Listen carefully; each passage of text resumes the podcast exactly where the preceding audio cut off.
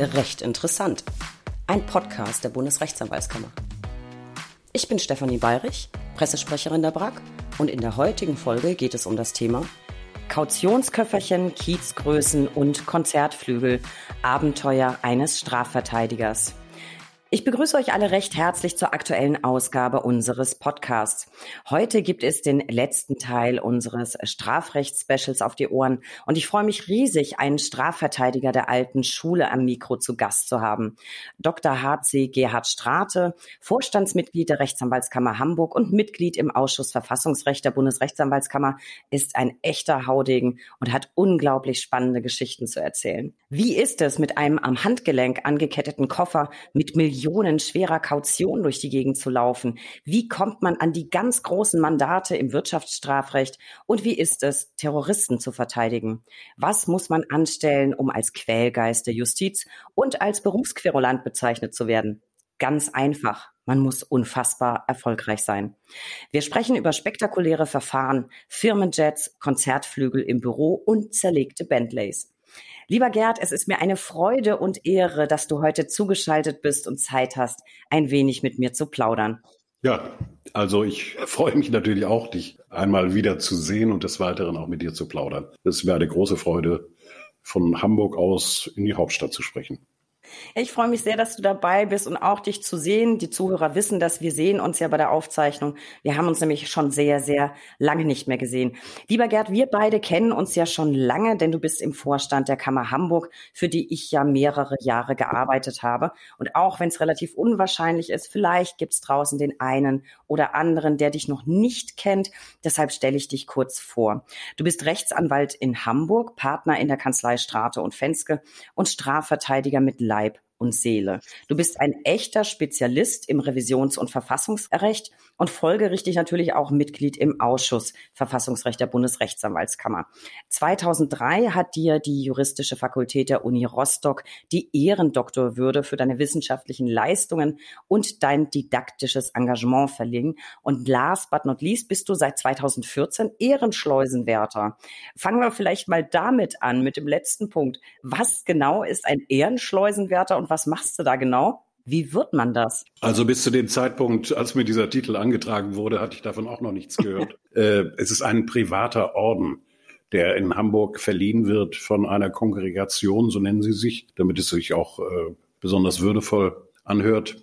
Und diese Kongregation sucht immer jedes Jahr jemanden heraus, der sich um den Namen der Stadt Hamburg verdient gemacht hat. Und die Kongregation meinte, dass ich zumindest auf juristischem Gebiet Hamburg auch ein zusätzliches Ansehen verschafft habe. Das ist natürlich für mich eine große Ehre, wo wir hier Institutionen haben wie das Max-Planck-Institut für ausländisches und internationales Privatrecht, dessen Ruf weit über Hamburg und weit über Deutschland hinaus reicht. Aber dass Strate jetzt eher ein Alsterschleusenwärter ist, da habe ich natürlich nichts dagegen. Ich öffne auch in Gedanken immer ständig diese Schleuse, wenn ich in der Nähe des Rathauses mich aufhalte und dort gelegentlich zum Essen gehe, dann behaupte ich immer, das sei meine Schleuse und einige Leute schauen mich etwas verwundert an. Großartig, aber öffnest du sie wirklich manchmal, also nicht nur in Gedanken, sondern tatsächlich und gibt es dafür eine Uniform? Nein, das natürlich nicht. Aber es ist natürlich schon so, dass auch zwischen den Regionen in Deutschland immer wieder ein bisschen Konkurrenz äh, existiert. Also wir Hamburger machen uns natürlich häufig lustig über die Strafverteidiger aus Berlin, die immer regelmäßig sehr viel reden und kaum zum Punkt kommen. Jedenfalls, wenn es darum geht, beim Bundesgerichtshof etwas Sinnvolles vorzutragen. Und die Kölner haben einen ähnlich äh, etwas angegriffenen Ruf, jedenfalls hier in Hamburg. Äh, von den Münchnern will ich gar nicht erst sprechen. Also wenn man äh, das irgendwie miteinander in Beziehung setzt, dann kann man vielleicht schon sagen, dass ich das eine oder andere Mal, äh, in dem auf den Hamburger Strafverteidiger, Hamburger Rechtsanwalt Strate verwiesen wird, auch in dieser Stadt eine gewisse Ehre gemacht habe. Siehst du, Gerd, und deswegen habe ich dich eingeladen. Das ist großartig. Noch keine fünf Minuten aufgezeichnet und schon die Berliner Anwaltschaft gedisst. Das wird eine sehr, sehr lustige Folge.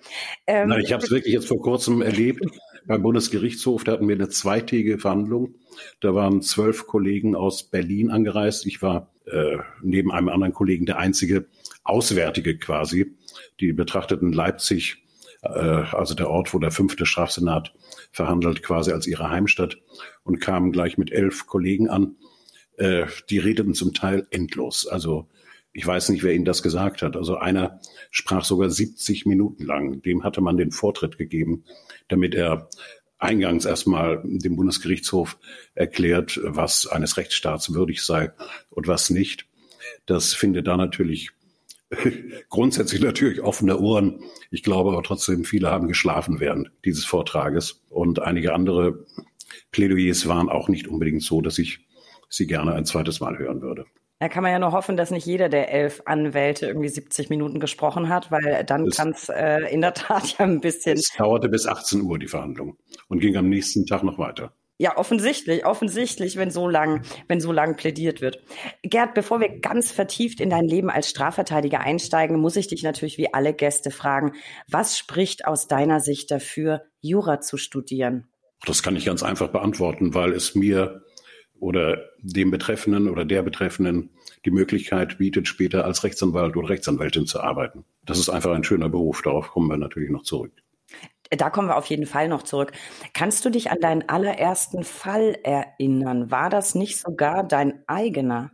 Mm, das ist richtig. Also ich war äh, mal als Student, das war die auslaufende 68er Zeit, das ging so bis 73, 74, äh, Mitglied in einer linksradikalen Organisation, so würde man das heute vielleicht bezeichnen, oder eine maoistische Studentengruppierung. Äh, da hatten wir natürlich hin und wieder auch Auseinandersetzungen mit der Polizei bei bestimmten Demonstrationen.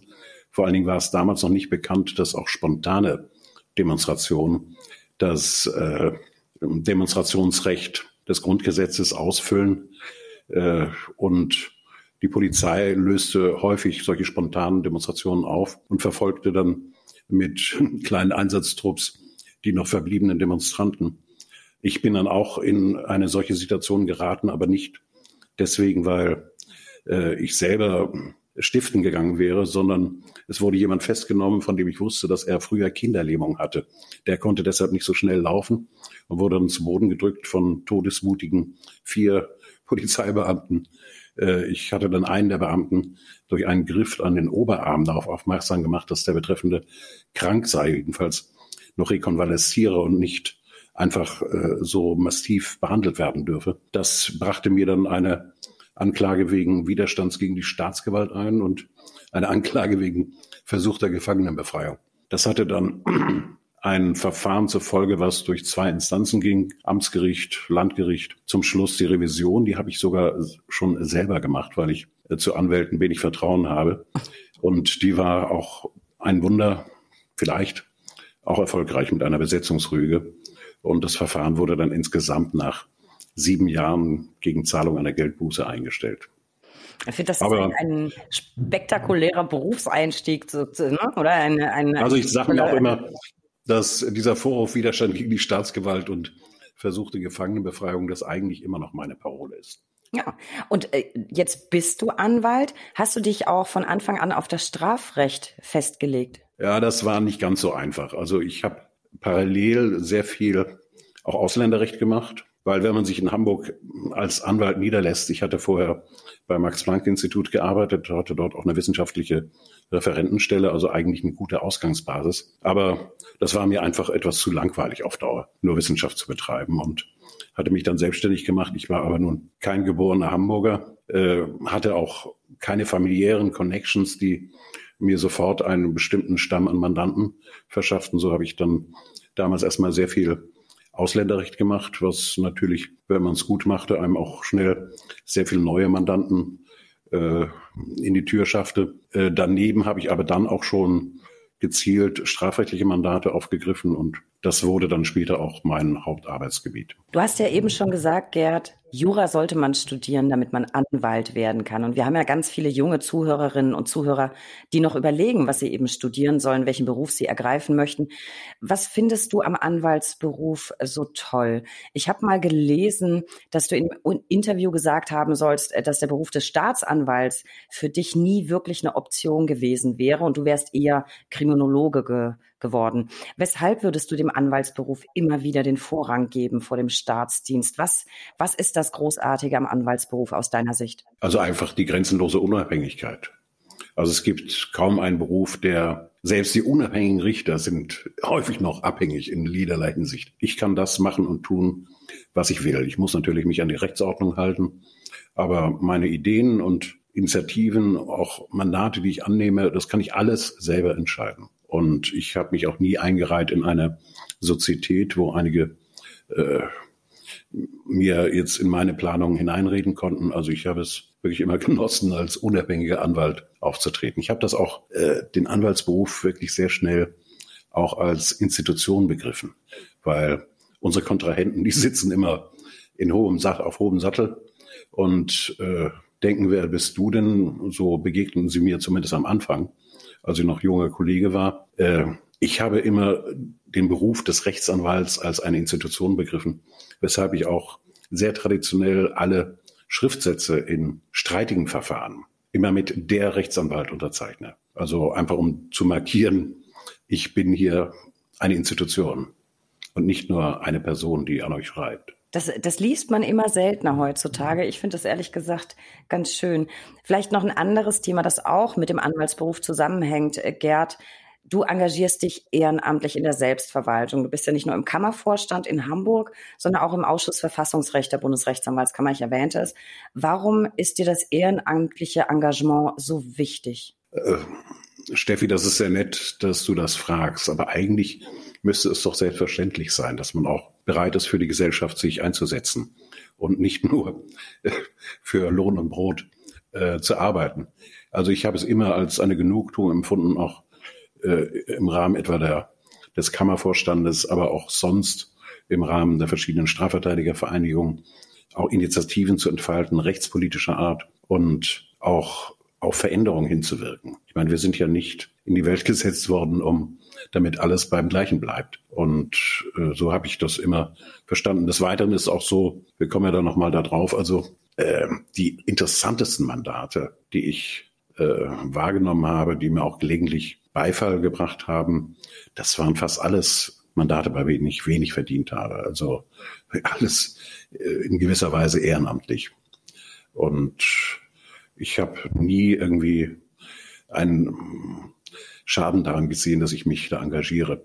Es ist allerdings auch so, es macht einen auch reifer. Also etwa die Arbeit im Kammervorstand, die hat schon dazu geführt, dass ich doch meine Wertschätzung für den Anwaltsberuf in vielerlei Hinsicht etwas äh, herabsetzen musste, weil äh, wir bekommen gerade im Kammervorstand, das wird euch bei der Bundesrechtsanwaltskammer in ähnlicher Weise ergehen, unendlich viele Zuschriften, die wirklich schlicht querulatorisch sind und schlicht einfach von Menschen verfasst werden, die einfach mit dieser Welt nicht zufrieden sind und das dann an irgendjemand anders auslassen müssen.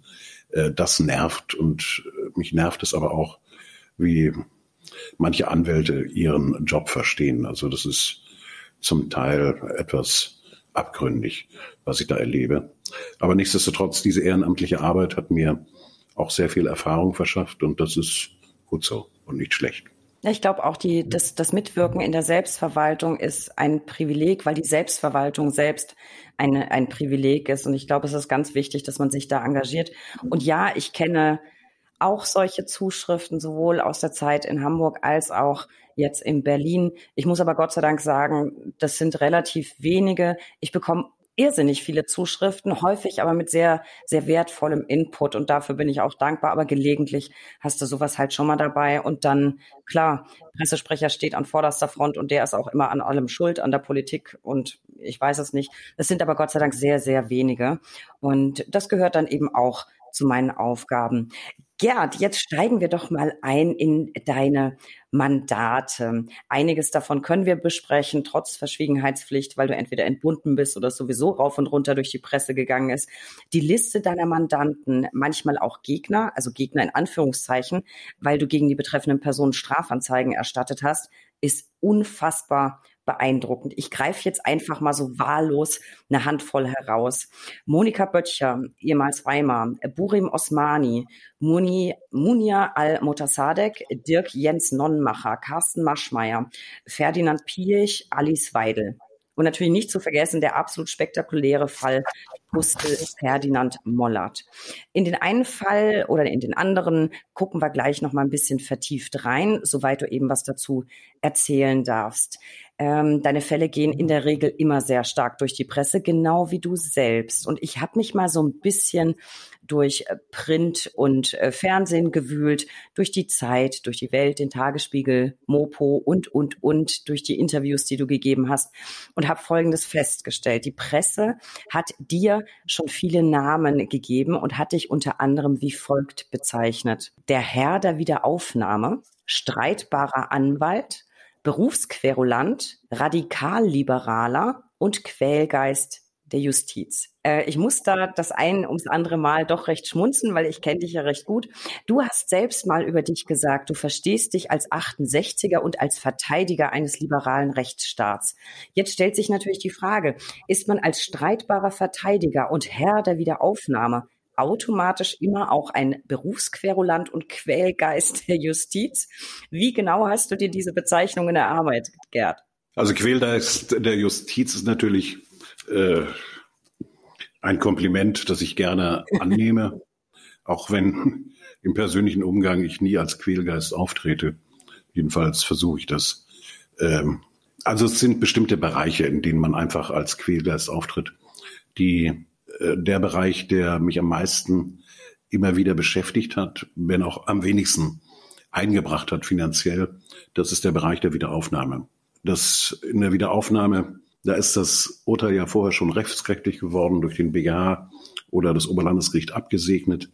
Äh, wenn man dann immer noch versucht, wieder eine neue, einen neuen Prozess in Gang zu bringen mit neuen Tatsachen, neuen Beweismitteln, dann wird man in der Tat als Quälgeist empfunden. Es ist jedenfalls erschreckend, mit welchen äh, argumentativen Redensarten die Gerichte versuchen, derartige Wiederaufnahmeverfahren abzudrücken und wegzudrücken.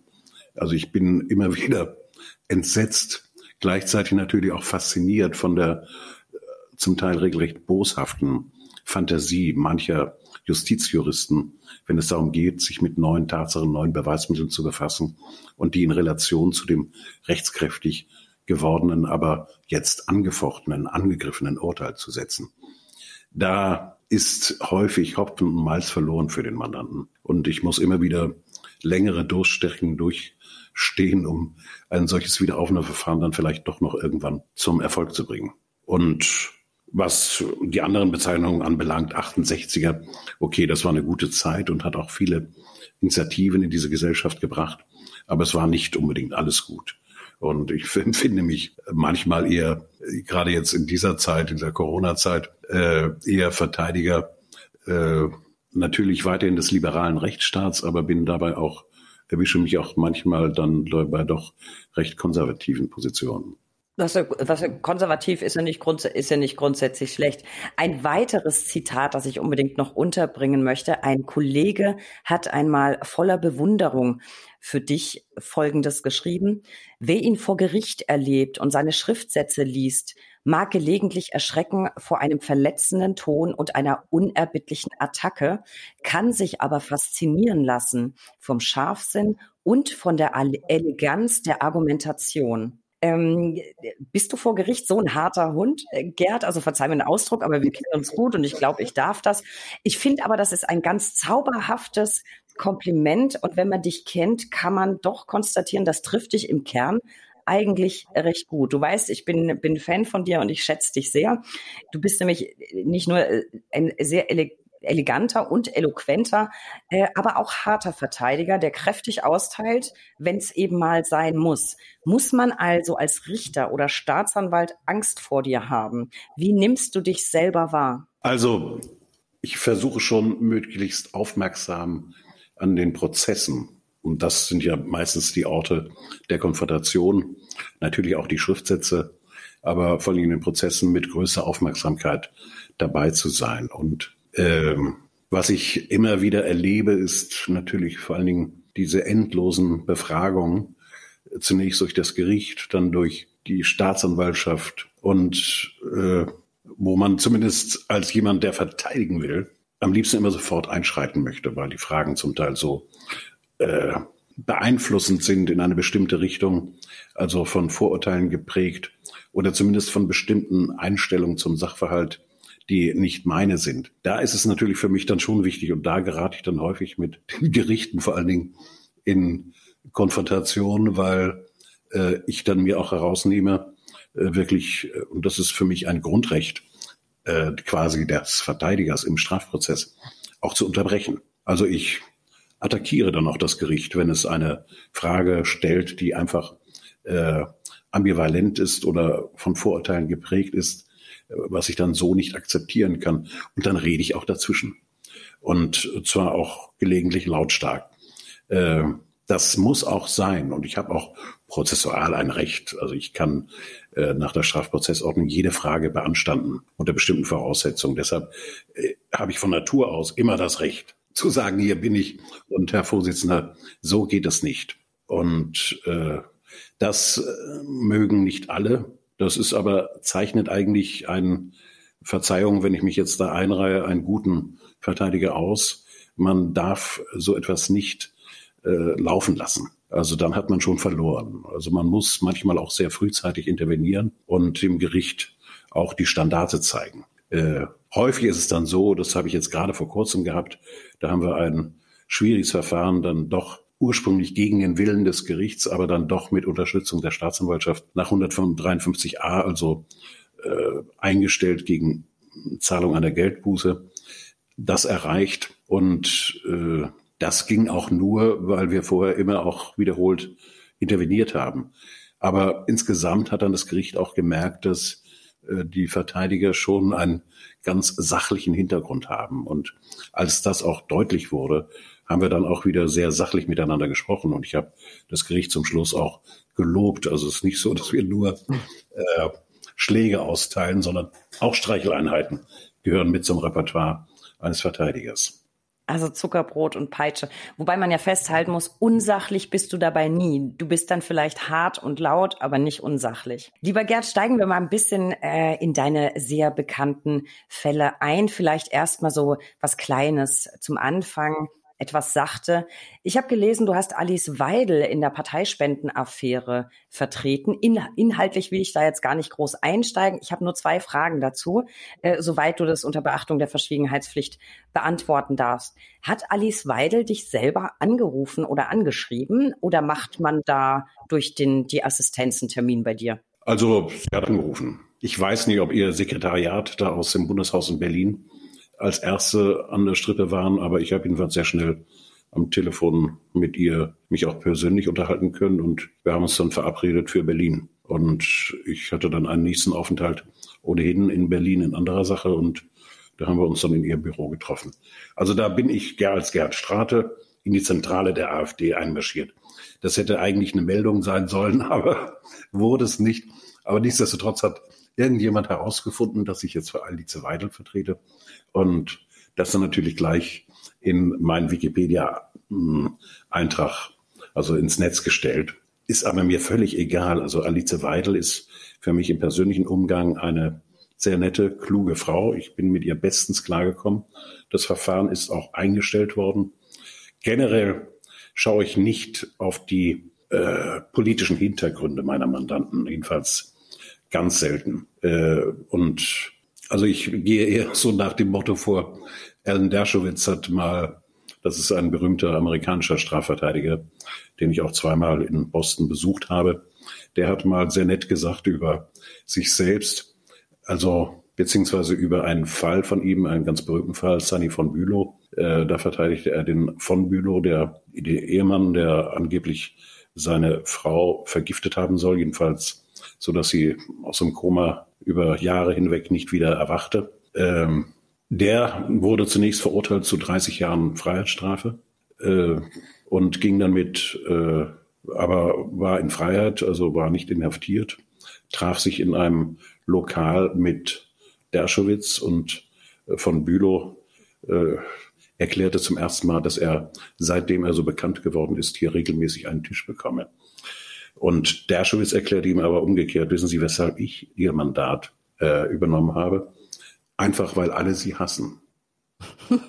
und das ist schon so ein bisschen auch, äh, ich will nicht sagen mein Motto und ich will das auch nicht im Ansatz in Verbindung bringen jetzt mit Alice Weidel, aber Mandanten, die in der äußeren Wahrnehmung, in der Öffentlichkeit zunächst sehr scheel oder zum Teil auch verächtlich angesehen und betrachtet werden, gerade solche Mandate reizen mich auch, weil das sind, man muss einfach sehen und deshalb mache ich da keinen Unterschied, ob es Alice Weidel, ich habe auch wirklich von allen Parteien äh, schon Politiker als Mandanten gehabt. Äh, ich sage mir immer, sie sind alles Gottes Kinder und insofern alle gleich zu behandeln.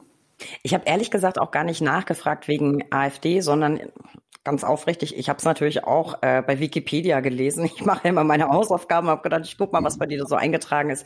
Ich pack den Zuhörern mal einen Link in die Show Notes, dann könnt ihr da auch mal nachlesen, was Gerd so alles äh, verteidigt hat oder welche Mandate er übernommen hat. Gerd, die zweite Frage, die mich interessiert an diesem Verfahren, ähm, ich habe mir die Artikel durchgelesen, es ist ja wirklich groß in der Presse gewesen. Du hast sehr lautstark und scharf kritisiert, dass sich in diesem Verfahren die Staatsanwaltschaft öffentlich geäußert hat.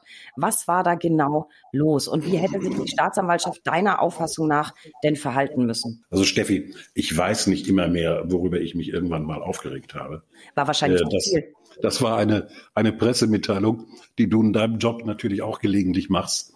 Die hatten sich etwas weit herausgehängt, äh, was die Darstellung des Sachverhalts anbelangt, wenn ich es richtig erinnere. Das hätte in diesem Stadium des Verfahrens nicht unbedingt sein müssen. Aber ich kann gerade an der, bei der Staatsanwaltschaft Konstanz äh, letztlich im Ergebnis nichts beanstanden. Sie haben dann mit einer sehr klugen und sehr bedachten Begründung diesen Vorwurf äh, der unzulässigen Parteienfinanzierung, äh, falschen Behandlung von angeblichen Parteispenden ausgeräumt und das Verfahren äh, mangels Tatverdachts eingestellt. Also es waren auf dem Konto von Alice Weidel private Spenden aus der Schweiz eingetroffen, die sie auch in einem Umfang von irgendwie 130, 140.000 Euro, die sie dann auch nach drei Monaten wieder zurücküberwiesen hat an denjenigen, der also auf das Konto von woher das Geld kam. Ähm, das hatte ihr dann aber trotzdem die Bundestagsverwaltung erstmal zum Vorwurf gemacht und gesagt, das sei doch eine Parteispende gewesen. Aber es wurde völlig klar, dass es eine persönliche Spende an den Abgeordneten beziehungsweise die Abgeordnete Alice Weidel war. Und die Entgegennahme solcher Spenden, abgesehen davon, dass sie sie auch wieder zurücküberwiesen hat, ist für sich genommen noch kein Verstoß gegen das Parteiengesetz. Erst wenn die Spende der Partei gelten soll, dann muss es klar benannt werden. Was mich jetzt interessieren würde, du hast ja wahnsinnig viel Erfahrung mit Fällen, die sehr präsent in den Medien sind. Glaubst du, dass der Druck auf die Staatsanwaltschaft, sich sehr früh öffentlich zu äußern, umso höher ist, je mehr Interesse daran besteht? Also passiert das öfter mal, dass man relativ früh mit viel Information nach draußen geht? Wie nimmst du das wahr? Äh, das ist natürlich völlig klar, dass auch die Justiz sehr sensibel auf die öffentliche Wahrnehmung reagiert und dann auch das in bestimmten in bestimmter Weise dokumentiert, also durch Presseerklärungen Selbst in die Urteile wird manchmal noch einiges hineingeschrieben, was dort nicht stände, wenn nicht vorher der Fall in der Presse breit abgehandelt worden wäre. Ja, es ist wahrscheinlich sogar bedingt nachvollziehbar, ne? will dann natürlich gleich vorlegen.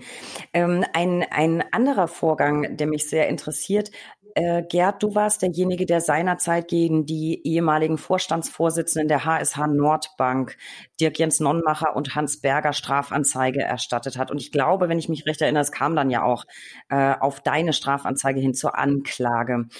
Wie kam es dazu, dass du die Anzeige erstattet hast? Was war deine Motivation? Also es war so, dass damals alle Landesbanken, die Hamburger äh, Landesbank, also die HSH, vorneweg ganz heftig in den Jahren zwischen 2003 und 2008, bis dann der Zusammenbruch von Lehman Brothers kam, mit sogenannten Derivativen äh, gehandelt haben. Das sind Wertpapiere oder eigentlich gar keine Wertpapiere, weil sie gar keinen Wert mehr dokumentieren, sondern quasi nur ein Referenzwert auf bestimmte Wertpapiere sind. Äh, das war ein Geschäft, was eigentlich mit dem Bankengrundsätzen Grundsätzen sorgsamen Handelns eines Bankers nicht mehr vereinbar waren.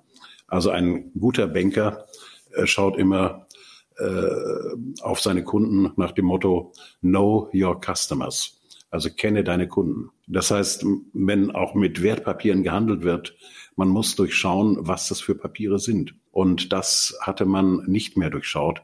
Und als dann die Bankenkrise einsetzte mit dem Zusammenbruch von Lehman Brothers, waren diese Papiere, in die sich die Hasa Nordbank mit circa 20 Milliarden Euro eingekauft hatte, plötzlich alle wertlos. Sie hatten jedenfalls keinen Marktwert äh, mehr. Und das war eigentlich eine Katastrophe. Und die Freien Hansestadt Hamburg knabbert an dieser Katastrophe immer noch. Man hat vor vier Jahren dann die Hasa Nordbank oder fünf Jahren, ich weiß es jetzt nicht mehr so genau, privatisiert und äh, hat aber trotzdem die Schulden aus diesem äh, Vorgang, die bei der Hasa Nordbank immer noch lagen, die ausquartiert worden waren in eine andere Gesellschaft, quasi mit übernommen. Das sind immer noch 10 Milliarden Euro. Also man muss sich das mal vorstellen, dass diese Banker äh, in dieser Weise gegen ihre eigenen Prinzipien verstoßen und ähm, dann trotzdem nichts passiert. Äh, da fragt man sich natürlich, was machen wir jetzt eigentlich mit unserem Verteidigungsgeschäft hier, wenn ein kleiner Bankräuber da mal irgendwie äh, eine Bank überfällt, äh, kriegt dann irgendwie, mittlerweile ist ja in den Kassen auch nichts mehr drin. Also das lohnt eigentlich gar nicht mehr. Aber auch das passiert immer noch wieder. Äh, das ist, erinnerte mich wirklich an äh, den Spruch von Bert Brecht. Was ist der Überfall auf eine Bank gegen die Gründung einer Bank? Äh, so ähnlich hat es formuliert. Äh, wobei ich die Bankräuber nicht in Schutz nehmen will. Nur äh, für mich war es einfach klar, hier sind unendlich viele Gelder, die eigentlich dem Steuerzahler zustehen, verschwendet worden und verspekuliert worden. Das darf nicht einfach so durchgehen. Und das war dann die Initiative von mir und Aram Ockert, das ist noch ein Urgestein der Grünen, der jetzt dort allerdings auch nicht mehr Mitglied ist, dass wir da gemeinsam eine Strafanzeige gemacht haben. Das war 2008 oder 2009, jedenfalls um den Dreh.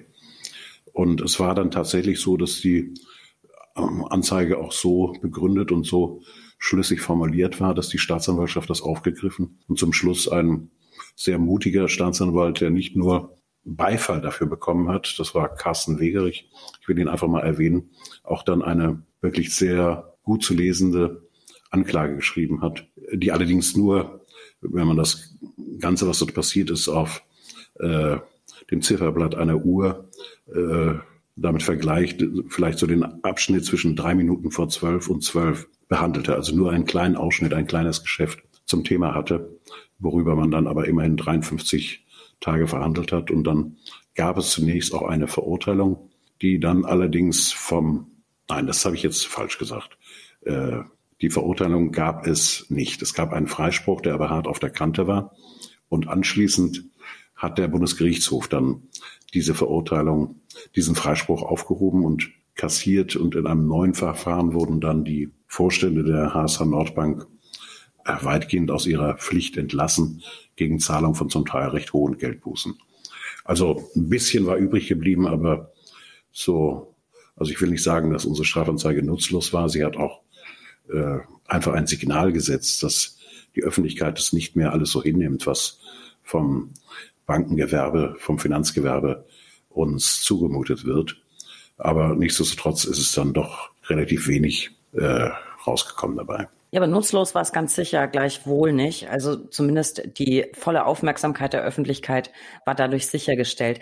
Gerd, wurdest du nachfolgend nicht selbst wegen falscher Verdächtigung angezeigt oder im Zuge dieses Verfahrens? Ich hatte da irgendwas gelesen. Und glaubst du, das war ein taktisches Manöver, das quasi sein musste, um die eigene Verteidigung der Betroffenen oder der von dir Angezeigten irgendwie zu optimieren? Irgendwas war doch da. Ich weiß es nicht mehr, was das war, aber es Anwälte kommen ja immer auf die komischsten Ideen. Also ich habe wiederholt Verfahren wegen falscher Verdächtigung gehabt. Die sind aber alle eingestellt worden. Da musste ich mich auch nicht erklären. Dann kann ich mich noch dran erinnern, als ich meine Stage bei der Staatsanwaltschaft hatte in Kiel. Da hat mich auch äh, mein Ausbilder mal in äh, Meester gucken lassen und in sein Verzeichnis. Ich weiß nicht mehr, wie viele es waren, aber der hat im Prinzip alle paar Wochen eine Anzeige wegen falscher Verdächtigung kassiert. Ist natürlich alles eingestellt worden. Aber das ist auch so ein probates Mittel, um auf ein eigenes gegen sich selbst gerichtetes Ermittlungsverfahren zu reagieren, habe ich das Gefühl zu einem anderen Fall, den ich sehr, sehr bemerkenswert fand. Das war der von Monika Böttcher, ehemals Weimar. Diesen Fall hast du über ein Jahrzehnt lang als Verteidiger durch mehrere Verfahren und Instanzen begleitet. Und ganz kurz zum Hintergrund. Ich hoffe, ich fasse das jetzt alles äh, halbwegs richtig zusammen. Ähm, ich meine, dass deine Mandantin und ihr Ehemann ihre beiden Töchter im Alter von fünf und sieben als vermisst gemeldet haben. Später wurden die Mädchen, also ich glaube ein paar Tage später, dann aber tot aufgefunden gefunden. Die Mutter ist dann wohl in einem Indizienprozess zu lebenslanger Haft wegen Mordes an den beiden Kindern verurteilt worden, hat selbst aber immer wieder ihre Unschuld beteuert. Ich glaube, 97 roundabout wurde sie dann in einem Wiederaufnahmeverfahren freigesprochen, zwei Jahre später dann aber erneut verurteilt. Revision hiergegen wurde verworfen und ich glaube, nach insgesamt 15 Jahren wurde sie dann irgendwie 2006 wieder aus der Haft entlassen. Ich hoffe, ich habe das so halbwegs richtig zusammengefasst. Was ich juristisch extrem bemerkenswert finde, die ergangenen Urteile wurden mehrfach immer wieder aufgehoben. Und ähm, ist das für dich auch was Besonderes oder erlebst du das sehr häufig? Und vor allem an welchen Verfahren warst du über diesen extrem langen Zeitraum beteiligt? Wie ist das so, über ein Jahrzehnt lang einen Fall zu begleiten? Also ich bin, sie ist verurteilt worden, das weiß ich noch ziemlich genau, am 8. Januar 1988 das habe ich damals im Radio gehört und hatte mir irgendwie gedacht, mein Gott, vielleicht kommst du doch mit dieser Frau noch einmal zusammen. Und es war dann tatsächlich so, dass zwei Monate später sich der Kollege Schulze aus Bad Hersfeld meldete bei jetzt Johann Schwenn, einem mit mir befreundeten Kollegen und mir. Und wir haben dann gemeinsam Frau Weimar damals noch in Frankfurt-Preungesheim in der Justizvollzugsanstalt aufgesucht ich muss gestehen, dass ich sogar richtig etwas aufgeregt war, als ich sie zum ersten Mal sah.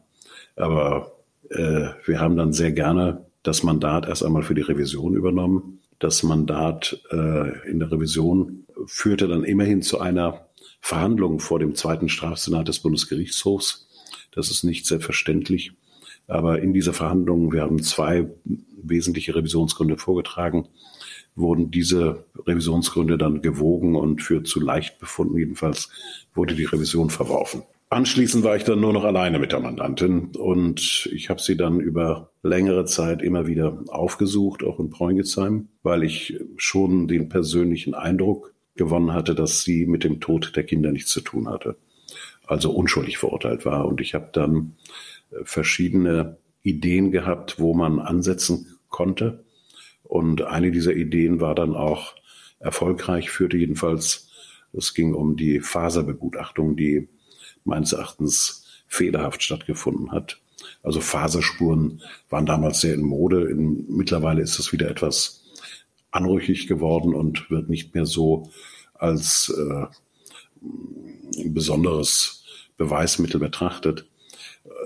Das kam mir auch zugute, weil ich nachweisen konnte, dass diese Faserbegutachtung in vielerlei Hinsicht methodisch fehlerhaft war und auch zu Ergebnissen führte, die falsch sein mussten. Das hat dann letztlich auch, wenn auch unter einem etwas anderen Vorzeichen, das Bundeskriminalamt bestätigt, äh, welches dann vom Landgericht Gießen, was mit der Wiederaufnahme befasst war, beauftragt worden war und hat klar gesagt, dass äh, die Fasern einer bestimmten Bluse, die Monika äh, Weimar am Tage des Verschwindens der Kinder getragen hat oder am Vortage, jedenfalls die nicht in einer signifikanten Weise mit Fasern der Kleidung der Kinder äh, bedeckt war. Und das führte dann schließlich plötzlich zu einer für die Öffentlichkeit unerwarteten Entscheidung, äh, nämlich im Jahr im Dezember äh, 2000 nee, Entschuldigung, im Dezember 1995, dass nämlich das Oberlandesgericht dann plötzlich die Wiederaufnahme anordnete. Das war eine Entscheidung an einem Montag. Also ich erlebe nie ein Oberlandesgericht, das an einem Montag entscheidet. Aber hier war es eine Entscheidung, die dann mir per Fax zugesandt wurde und auch gleich mit der Mitteilung, dass äh, die Mandantin aus der Haft entlassen wird. Ich habe mich dann daraufhin sofort auf den Weg gemacht und bin ja zum ersten Mal mit einem Privatflugzeug äh, direkt nach, also erstmal mit der Lufthansa nach äh, Frankfurt und dann von dort aus, von Frankfurt aus mit der Mandantin und einem von mir gemieteten Privatflugzeug nach London geflogen, was einfach den Hintergrund hatte. Es war klar, dass um Frankfurt-Preungesheim sich da Trauben von Journalisten sammeln würden und ich wollte vermeiden, dass sie in dieses Gewusel hineingerät und äh, ich wollte erstmal, dass wir etwas Ruhe finden und bedenken können, was jetzt die nächsten Schritte sind. Und ich bin dann mit ihr nach London gefahren. Äh, sie blieb dann auch dort, war untergebracht bei einem äh, ehemaligen Mitarbeiter von British Airways, ein Deutscher, der äh, ihr dann eine Wohnstadt gegeben hat. Und äh, dann kam sie erst nach zwei Monaten wieder nach Deutschland zurück. Ähm, also dieser Fall war schon für mich sehr bewegend, weil dann auch am Ende bei dem Prozess äh, in Gießen, also vor dem Landgericht Gießen, auch ein Freispruch stand. Und dieser Freispruch war natürlich schon ein großes mediales Ereignis. Äh, Panorama hat quasi eine ganze Dreiviertelstunde nur über den Fall berichtet und andere Medien auch. Das war natürlich schon ein Highlight auch für eine Anwaltskarriere. Ähm, hatte natürlich aber auch den Nachteil, dass äh, mit großer Aufmerksamkeit dann das Urteil des Landgerichts Gießen gelesen wurde. Äh, nicht nur von der Staatsanwaltschaft, sondern vor allen Dingen auch vom Bundesgerichtshof. Und wir hatten dann im Jahre äh, 1998 eine Verhandlung beim Bundesgerichtshof, die dann zur Aufhebung des Freispruchs führte. Dieser Freispruch hatte also keinen Bestand. Wir äh, mussten dann erneut wieder antreten zu einer dritten Hauptverhandlung, die beim Landgericht Frankfurt am Main stattfand. Der Bundesgerichtshof hatte die Sache dorthin verwiesen. Diese Freiheit hat er.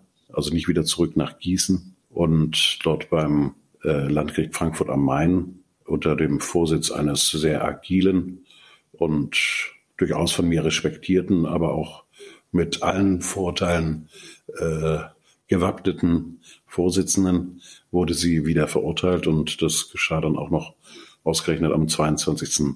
April, nee, 22. Dezember, Entschuldigung, äh, 1999. Also unmittelbar vor Weihnachten.